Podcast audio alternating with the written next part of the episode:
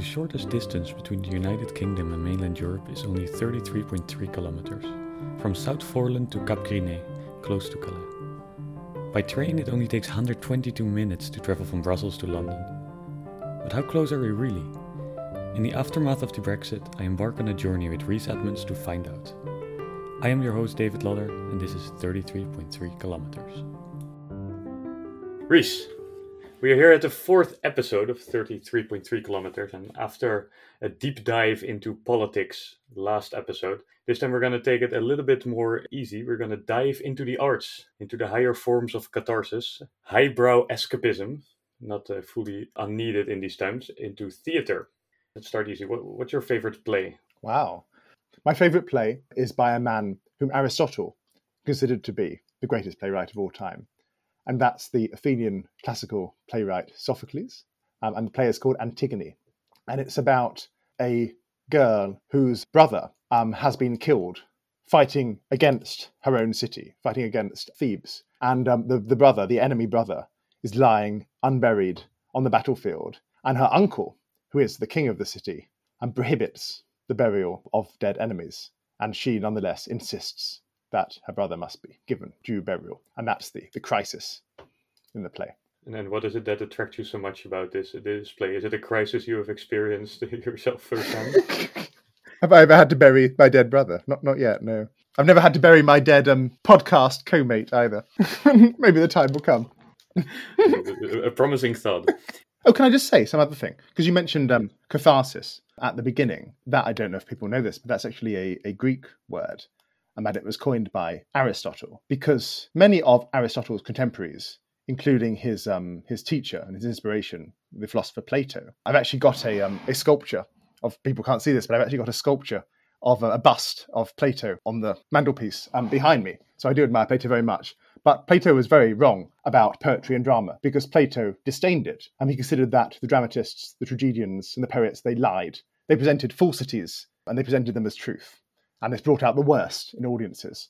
Um, Aristotle disagreed. Aristotle thought that um, theatre, that tragedy, had an important civic role to play, and he called that role a cathartic one. And this is from the, um, the Greek word kathairo, which means to, to purify, sometimes even to burn, like a purifying flame. And um, the idea was that watching drama, watching theatre, would flush out your emotions, like pity, anger, so on, and it would purify the audience by so doing. So basically, what what we today use football tournaments, video games, and other uh, means to. Yeah, no, I think it can have that effect. They can, certainly, they can, certainly football tournaments can engage um, the emotions. When um, in the Euro finals of the Euro 2020 recently, when um, Sancho and Rashford and the other chap Saka missed their penalties, um, that was certainly quite an emotional, tra- indeed traumatic moment for the nation. And although maybe one could say that the theater is the superior form of catharsis, as it doesn't lead to riots or uh, just after. At least not that there are no cases that I'm I'm aware of. Not generally, no, no, no. But it is true that that this idea uh, of catharsis, of experiencing your emotions in a way that is, if you if you will, safe, anger, sadness, yeah, to be able to experience them in a controlled way in a room and yes. enjoy them, is, is, is of course a, a much better way than other means to let out uh, these emotions. Yes, and Aristotle was quite invested in the idea that the experience was controlled and it was channeled towards one particular event. Um, he considered this to be important, and of course, this is a rule that's often disobeyed by modern um, playwrights. But Aristotle insisted that tragedy had to be about one event, and so in the case of Antigone, it's about Antigone not being able to bury her brother, and it had to happen on one day um, had to happen between sunrise and sunset, and all the action had to happen off stage, so you wouldn't get distracted, and so you could just purely engage your emotions on the one issue. often disobeyed by by future playwrights. I think nowadays uh, disobeyed in every form yes. of, of media and, and, and culture. Violated. The one example of modern cinema, if you want, or series, hmm. where they do this is Game of Thrones. But nowadays, the only reason the action happens off the screen yeah. is in the first season of big productions where they simply don't have the money yet uh, to create the battlefields, uh, big battles. Uh, but that is the only reason. I, I, I doubt that Aristotle was uh, consulted. Consulted, no. Well, it's it's nice to know that Game of Thrones did obey the Aristotelian unities, even if that was purely for physical. In the, in the first season. Yeah, in the first season, right. once they became successful, this uh, this was uh, thrown aside uh, as so often with the Greek philosophers. Well, let me first tell you my favorite theater play, and I'm, I'm trying to also shed a bit light on, on modern theater and new ways of yes. Uh, modern theater, interactive theater. That uh, I will not win if we try to square off on knowledge of classic theater. Hmm. Um, my, one of my favorite theater plays that I went to was in London, actually, from a theater production company that's called Punchdrunk which does very modern interactive theater pieces. In this case, the, the play was called The Drowned Man, uh, which is loosely based on, I have to say the name correctly, but I think it's a Woyzeck play on a soldier that is slowly descending into madness. And they have this play playing out two times with different characters in the same building. Now, they at the beginning of the play, they let in 600 members of the audience, and they all come in at different times.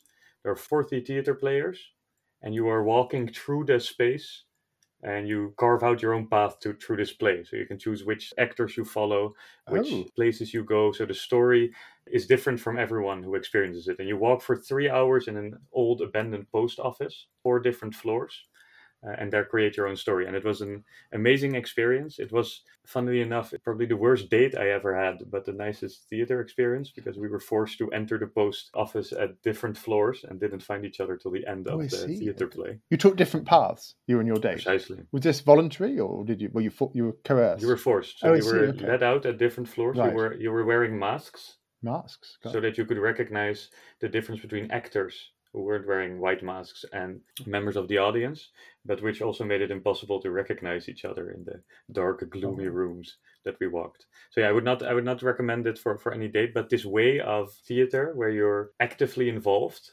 in the play, if you want, where you choose uh, your own route, the kind of immersion was was new for me and was I think uh, amazing. Wow. Very good. But let's let's take a, a few steps back from uh, especially modern theater and, and talk a bit about the history of theater. Yes. Well, like all the best things, it began in ancient Greece. And um, the word tragedy actually comes from the. So we're doing a lot of ancient Greek etymology today, but this will be the last one. The word tragedy actually comes from the ancient Greek word tragos, which means um, goat. And there are a few theories about why this could be. Well, what have goats got to do with theatre? I mean, they very rarely appear on the modern stage. For instance, Nietzsche thought it was the, the, the actors dressed as goats. Some people thought it was because um, a goat was a, prize that was given in early theatrical events. Um, an alternative would be that there was a sacrifice of a goat um, involved. But what we do know, goats notwithstanding, is that it was that the tradition was particularly um, centered around the god Dionysus, who was the god of wine and entertainment and revelry, and one of my favorite um, ancient Greek gods. And the theatrical tradition first started as choral processions to the god Dionysus, but around 500 BC, it became formalized and it became formalized around a theatrical competition which took place in Athens around March or April of every year. And you'd have three different tragedians, three different playwrights um, competing against each other. Um, and they'd all write a trilogy of plays, trilogy of tragedies, um, and they write they write a satyr play, a satyr play as well, which was a sort of knockabout farce with, uh, unfortunately, a lot, a lot, of rape as far as we're aware, but it was considered a knockabout farce. Yeah, and, and one tragedian would win the prize. Something which I think is quite amusing is that obviously we have very few of these tragedies still remaining. And um, some of the tragedies that we have, for instance, Medea, which is, I think, one of the greatest Greek plays about this, this queen killing her children, actually won third prize. So you can, uh, out of three, this is third prize out of three. So you can see that some of the prizes, that some of the, competi- the plays that we most value today um, actually were not particularly liked by audiences at the time. And the other thing is they had a purpose built theatre, the theatre of Dionysus which can seat 17,000 spectators, which is extraordinary, which you can see in Athens today on the Acropolis because it's been excavated. Yeah. So moving to the, the role that it plays today in society, I think we cannot escape, even though the, the podcast tries to focus on the similarities and differences hmm. of the UK and mainland Europe, I think that we, we necessarily have to focus a little bit more on the UK today. Uh, why is theatre so big in the UK? I remember coming there as a student, living there, and for me it was a big surprise the amount of plays that were running the easiness and the, the, the last minute opportunities to visit all sorts of different theaters. Shakespeare that you basically see on every uh, corner and, and, and shakespeare's globe that is standing proud on the side of the thames. Why is it that compared to other countries theater takes such a central role in british life? It's quite interesting isn't it? I think we were one of the first i don't say this for certain but i think we were one of the first countries to establish purpose built theatres really since ancient Greece. And we did that in about 1500 during the 16th century. We were a big pioneer in developing the theatrical art form. Before that, they didn't really have that much. They had um, these traveling theatre troupes, these mummers, um, who would go round from town to town and they perform these sort of folk tales. They must, I think, they had similar traditions in other European countries too, and they also had had these medieval mystery plays where they performed particular scenes from religious scripture. In general, there wasn't much. And then suddenly, in the 16th century, people started building these theatres, which were, you know, based on ancient Greek and Roman um, models. And suddenly there was this great inflorescence of cultural enthusiasm where they started churning out all these plays. And that wasn't really comparable in other European countries where art was much more focused on the court tradition, which is of course very, very um, excellent in its in its own right. But it was a it was a different entity to what we had here. So theatre really took off in the 16th century, and it never really stopped, except very briefly during the Civil War period when they closed them. But then in the Restoration, immediately after the English Civil War, it started again, and it's carried on ever since. And we developed this theatre district in London's West End. And there were just an extraordinary number of, of theatres there. I think there were 45. There are 45 theatres in the West End. And they're constantly pumping out plays and musicals all the time, which um, people really, really love. And some of them have been going for years. So yeah. that's the fascinating part because when I compare it, of course, we have in the Netherlands, for example, we have theater. Yeah. A lot of uh, more modern theater is yeah. coming up now. Uh, we only have a few classical theaters right. throughout the, the country. Yeah. And even if you look at, at the plays that are that became more famous, which are always strangely focused on the the war, or not always, but there oh, are really? multiple. Okay. Uh, yeah, the, the the one that was selected as the best Dutch yeah. language theater by the by a big group of theater goers is, is called To War, a ten hour play nonetheless, uh, which you might imagine I therefore have not yet wow. uh, seen. But also interesting, once there is a big production, it stays and it stays for a long time. The biggest musical we have had also on, on, on the, the Second World War called Soldier of Orange yeah. Has now been running for 11 years. 3.1 million visitors, which is uh, one sixth of the country, has seen it uh, and it's still going strong. But it also shows that this that there is a whole different dynamic uh, because there's not that much new coming out. It's it's mm. much more difficult to to say uh, every second week let's go to to a new play, which in England I thought you could uh, you can do. Yeah, I think that's partly the result of the the National Theatre, which is which I know you're very familiar with, but some of our listeners perhaps might not be. Um, this is a, a heavily state subsidized theatre company in London, and it's it's based in this great theatre on the South Bank called the National Theatre. And I think because it's heavily state subsidised, it occasionally has a has a few hits. For instance, it had this um, play called War Horse in the 2000s, which there, yeah. everyone in the country went to see, and it made ext- it made 30 million pounds, extraordinary amount of money, and Steven Spielberg bought, built the, bought the film rights and made it into a film. So occasionally they have these hits which can support them, but in general they they rely on state subsidy. And this cushion allows them to challenge audiences and to do plays which might not necessarily be popular rather than just do the old classics. Whereas the West End theatres, by contrast, much as I love them, some of them are a bit like the Dutch theatres you mentioned. Some of them have been churning out basically the same play for decades.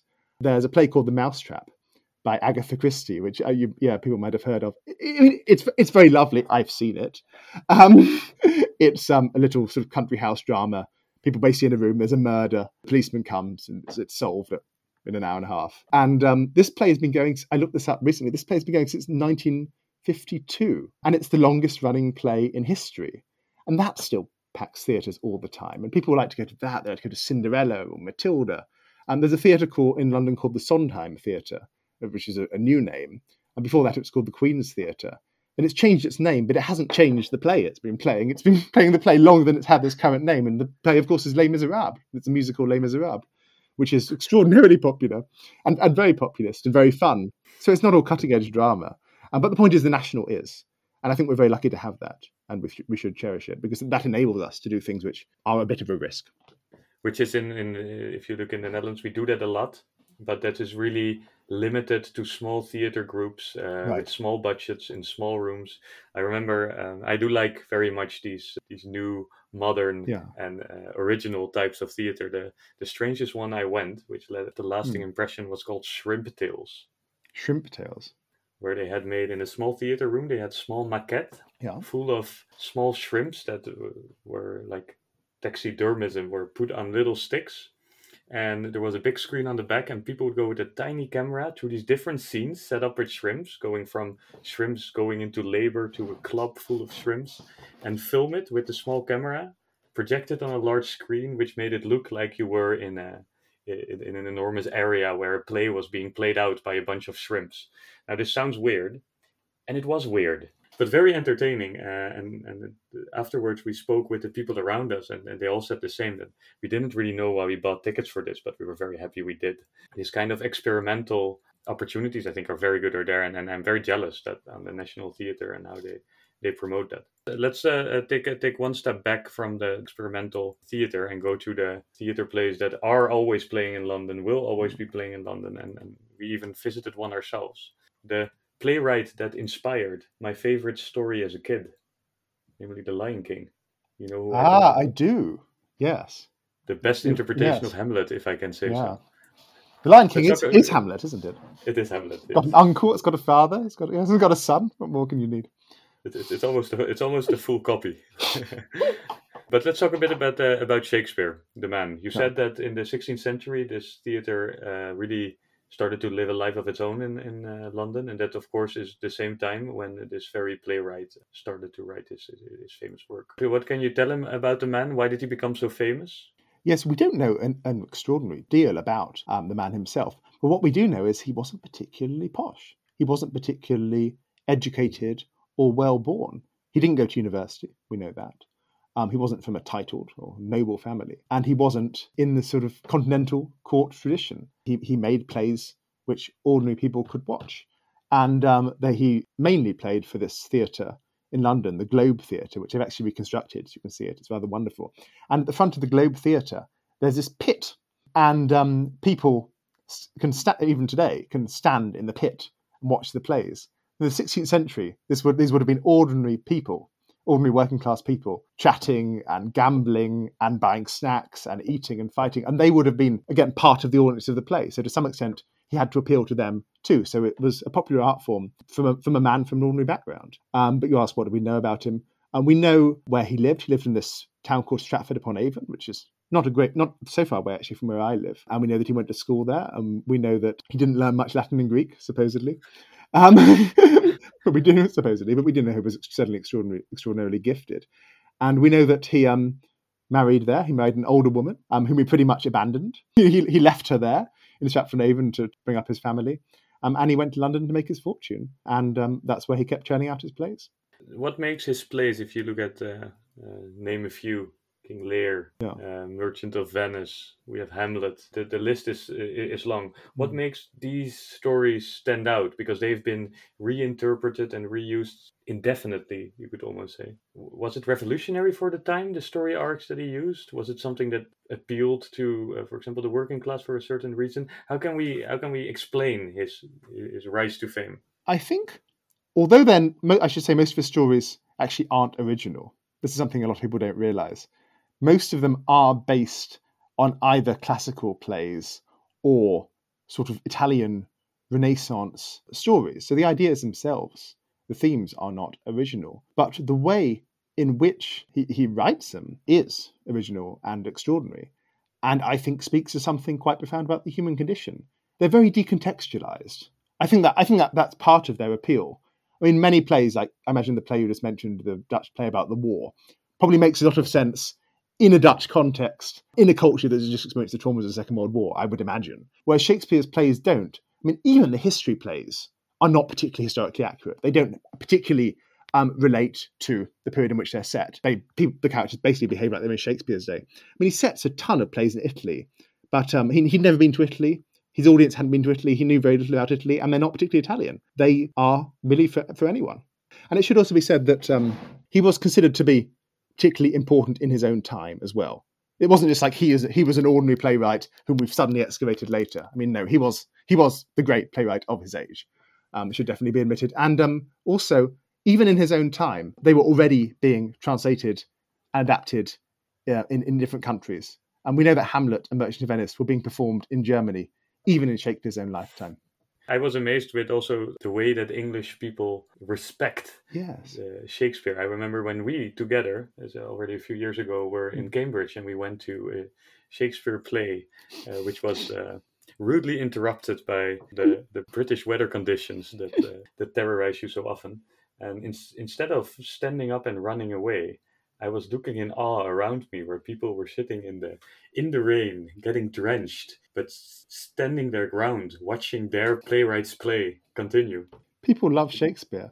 And they like, for some reason, English people like sitting outside to watch Shakespeare as well. And perhaps that's because Shakespeare's own audience, or at least the ones in the pit, um, would have been outside. The pit, the pit was uncovered in, in, in the Globe Theatre. Uh, so it, it is sort of Yeah. doing poetic justice to the origin. But you're right, we do we do treat Shakespeare with this sense of holy awe, and that interestingly wasn't the case in um, Shakespeare's own time. The generation after Shakespeare, the generation of the of the Restoration period, the ones that reopened the theatres after they'd been closed during the during the Protectorate of Oliver Cromwell, they treated Shakespeare as a source of material, as a great writer, as an inspiration, but not necessarily as something to be performed and quoted verbatim. I mean, for instance, they radically changed the plots in many cases. I think this is extraordinary, but um, apparently some Restoration playwright um, adapted King Lear, so it had a happy ending, and this and this performed for decades with this new ending.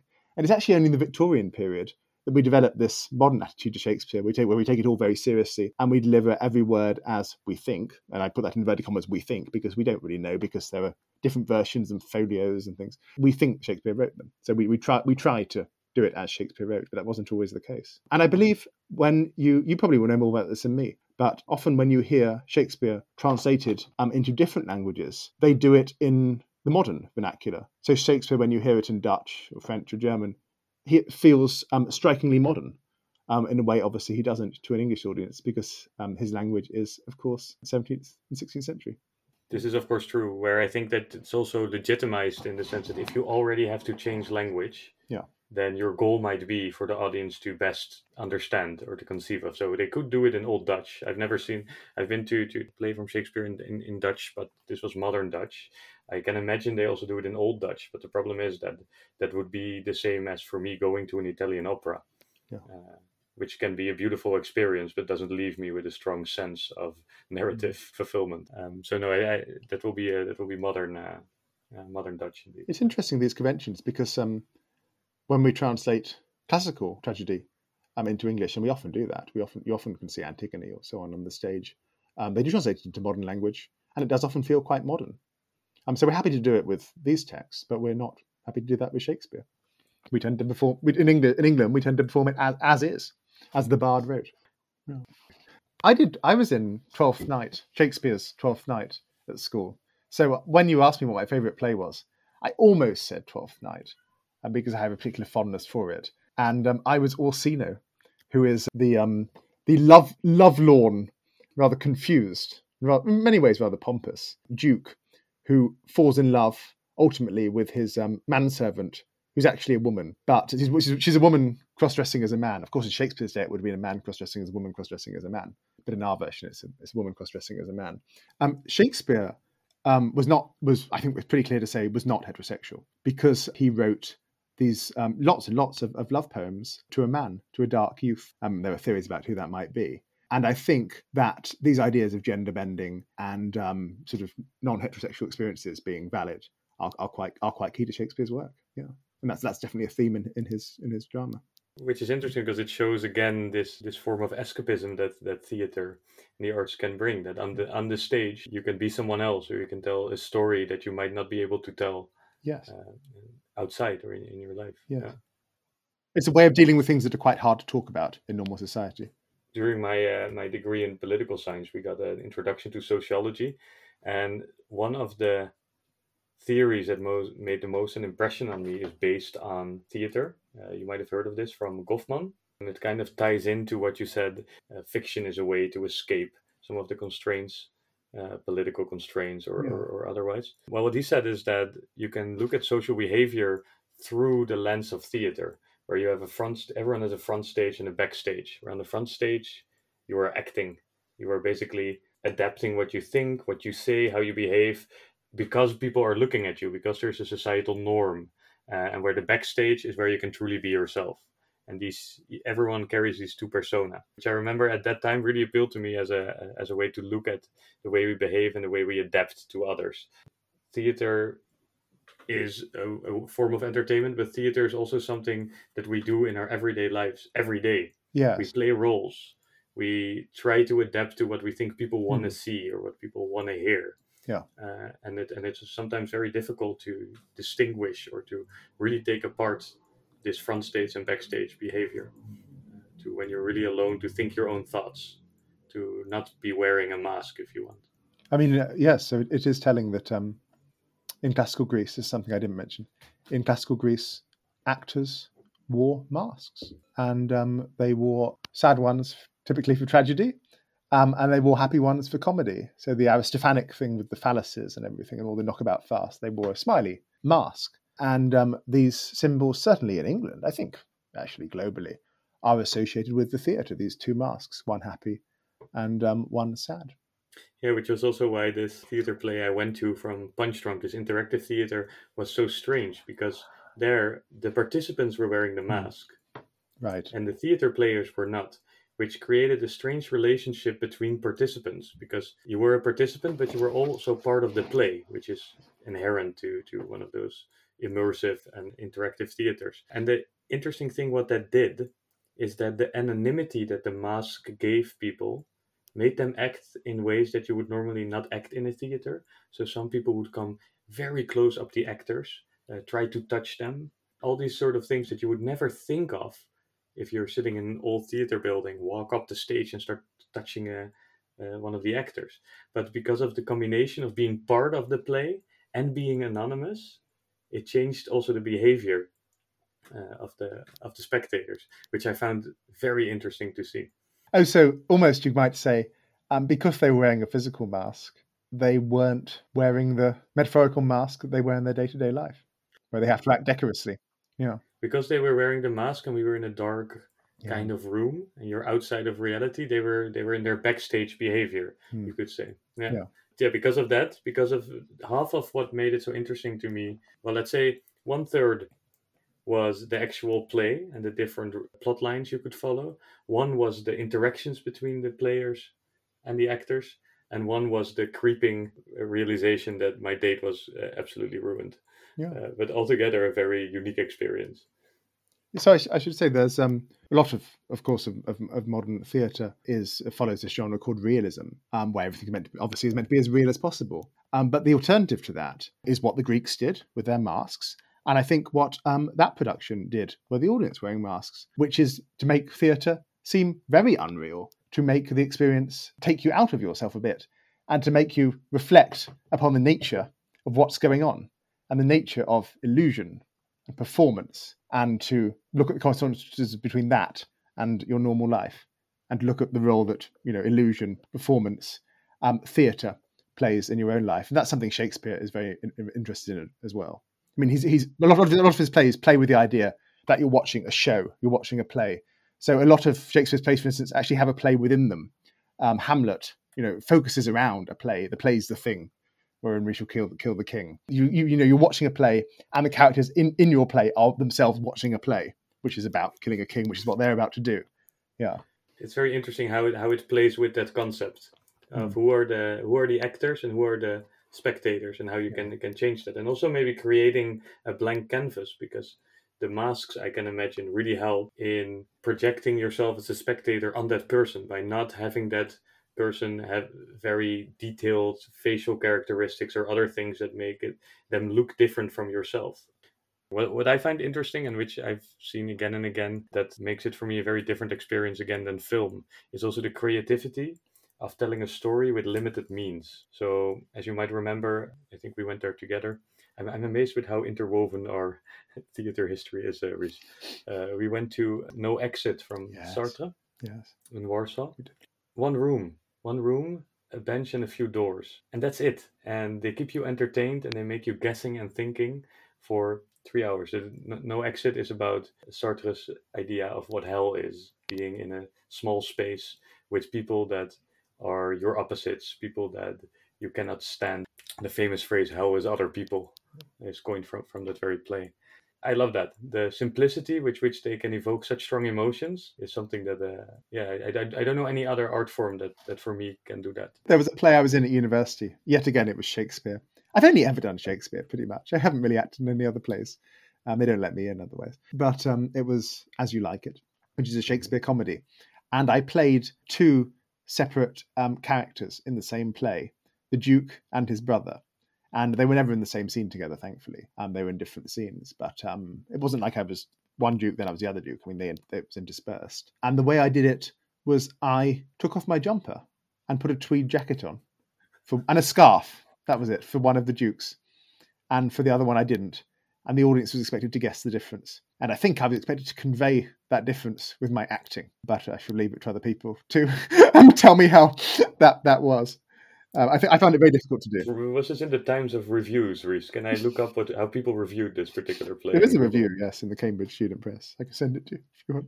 Okay, we'll, we'll put that in the link to the episode so that, uh, that, that all the listeners can enjoy. I was free riding off much better actors who carried that play and who played the main parts, and I was just having a go at, at theatre while I was at university. Can you recite your favorite verse from a play? I can do that. I'm going to recite a um, speech from Shakespeare's play Richard II, and it's delivered by um, a character called John of Gaunt, who's a very old man, very old um, aristocrat, uh, and he's dying, and he's lamenting um, the state of England, of his country. It's one of Shakespeare's history plays, and this is how it goes: This royal throne of kings, this sceptred isle, this earth of majesty, this seat of Mars, this other Eden, demi paradise this precious pearl, set in the silvery sea, which serves it in the office of a wall, or as a moat defensive to a house, against the envy of less happier lands. This blessed plot, this realm, this earth, this England. This nurse, this teeming womb of royal kings, feared for their breed and famous for their birth, renowned for their deeds as far from home, for Christian service and true chivalry, as for the sepulchre of rotten Jewry. For all the world's ransom, blessed Mary's Son, this land of such dear souls, this dear, dear land, dear for its reputation through the world, is now leased off. I die pronouncing it, like to a tenement or pelting farm. England bound in by the triumphant sea whose rocky shore beats back the envious siege of watery Neptune, is now bound by shame, with inky blots and rotten parchment bonds. That England, which were wont to conquer others, hath made a shameful conquest of herself. Would that this scandal perish with my life. How happy then were my ensuing death. There you go. Oh, Thank you, Reese. It's always good to end on a on a positive note. Uh, much appreciated. Finish on a song, as they say. and that and that was it. Well, I hope we have at least fired some uh, some people to go visit the, the theater more frequently, mm. reinvigorate, create a, a, young, fresh wind in the, the, the audience of, of theater plays. And uh, we're going to be back with a different topic next episode. Bye bye. Thank you. Goodbye.